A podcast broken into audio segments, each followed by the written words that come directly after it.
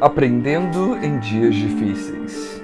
Então lhe veio a palavra do Senhor dizendo: Dispõe-te e vai a Sarepta, que pertence a Sidom, e demora-te ali, onde ordenarei uma mulher viúva que te dê comida. Então ele se levantou e foi para Sarepta. Chegando à porta da cidade, estava ali uma mulher viúva apanhando lenha. Ele a chamou e disse: Peço-te, traze-me uma vasilha de água para eu beber. Indo ela a buscá-la, ele a chamou e lhe disse: Traze-me também um bocado de pão na tua mão. Porém ela respondeu: Tão certo como vive o Senhor teu Deus, não tenho cozido. Há somente um punhado de farinha numa panela e um pouco de azeite numa botija. E vens aqui, apanhei dois côvagos e vou preparar esse resto de comida para mim e para meu filho. Comê-lo-emos e morreremos. Elias lhe disse: Não temas, vai e faze o que disseste. Mas primeiro, faze dele para mim um bolo pequeno e traze-mo aqui fora. Depois farás para ti a mesma e para teu filho. Porque assim diz o Senhor Deus de Israel: A farinha da tua panela não se acabará, e o azeite da tua botija não faltará, até ao dia em que o Senhor fez a chover sobre a terra. Foi ela e fez segundo a palavra de Elias. Assim, Comeram ele, ela e sua casa muitos dias. Da panela a farinha não se acabou e da botija o azeite não faltou, segundo a palavra do Senhor por intermédio de Elias. 1 Reis 17, do 8 ao 16. O texto de nossa meditação revela um diálogo entre o profeta de Deus Elias, o tesbita e a viúva de Sarepta. É interessante deixar claro que Deus enviou o profeta ao encontro da viúva. A viúva era de Sarepta, uma pequena cidade fenícia costeira fora dos limites de Israel, que pertencia a Sidom, que era onde estava localizada a principal fortaleza dos cananeus.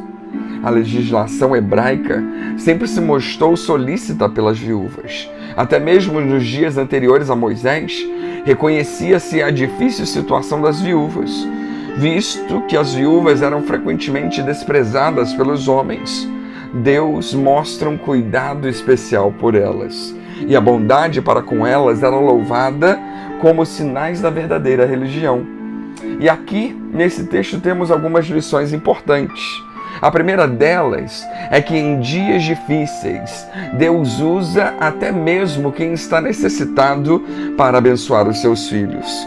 A seca havia se instaurado em Israel. Elias é sustentado por corvos e então é enviado para receber provisão de uma viúva, alguém do qual o profeta deveria já chegar para abençoar, ele chega para ser abençoado.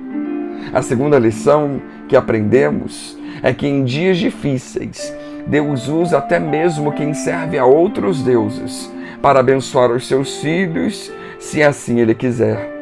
A viúva de Sarepta era cananeia e provavelmente, assim como os demais cananeus, adorava Baal. E o versículo 12 diz: Tão certo como vive o Senhor teu Deus. Era o Deus de Elias, mas não era o Deus dela. Mas, ao obedecer o profeta do Deus de Israel, Deus intervém na história dessa mulher e mostra que o Deus de Israel é mais poderoso que Baal. José recebeu provisão do Faraó. O rei Nabucodonosor fez prosperar na Babilônia Misael, Azarias e Ananias. Neemias foi abençoado pelo rei Artaxerxes. Deus envia pessoas que nem imaginamos para abençoar a nossa vida. E em terceiro lugar, aprendemos que o Deus provou a fé da viúva de Sarepta antes de abençoá-la. A viúva havia dito ao profeta da sua situação. Há somente um punhado de farinha na panela e um pouco de azeite na botija. E eu apanhei dois côvagos e vou preparar resto de comida para mim e para o meu filho. Vamos comer e vamos morrer. Elias diz para ela não temer e atribui as suas palavras ao Deus de Israel, dizendo que a farinha da panela não acabaria e o azeite da botija não faltaria. A viúva poderia dizer que servia Baal e não ao Deus de Israel, ou alguma outra divindade pagã e assim se recusar a obedecer o profeta. Mas ela tem uma atitude surpreendente. Ela diz o que ela foi e fez segundo a palavra de Elias. Em quarto lugar, aprendemos que quando obedecemos a Deus repartindo o que temos com quem precisa, somos abençoados infinitamente mais pelo Deus provedor. A parte B do versículo 15 diz que ela e sua casa comeram por muitos dias. O verso 16 declara da panela e a, a farinha não se acabou, e da botija o azeite não faltou, segundo a palavra do Senhor por intermédio de Elias. Louvado seja Deus! A viúva carecia de alimento físico, mas ao obedecer o profeta, acabou conhecendo o Deus de Israel e recebendo também alimento espiritual. Deus sempre vai prover além do que pedimos ou pensamos. A flor de farinha e o azeite simbolizam o Espírito Santo.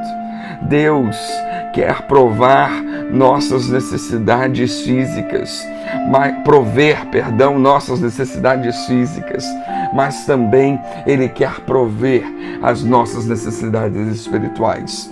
Deus quer que sejamos cheios do Espírito Santo, conforme Paulo declarou aos Efésios: O meu Deus, segundo a sua riqueza em glória, há de suprir em Cristo Jesus cada uma de vossas necessidades.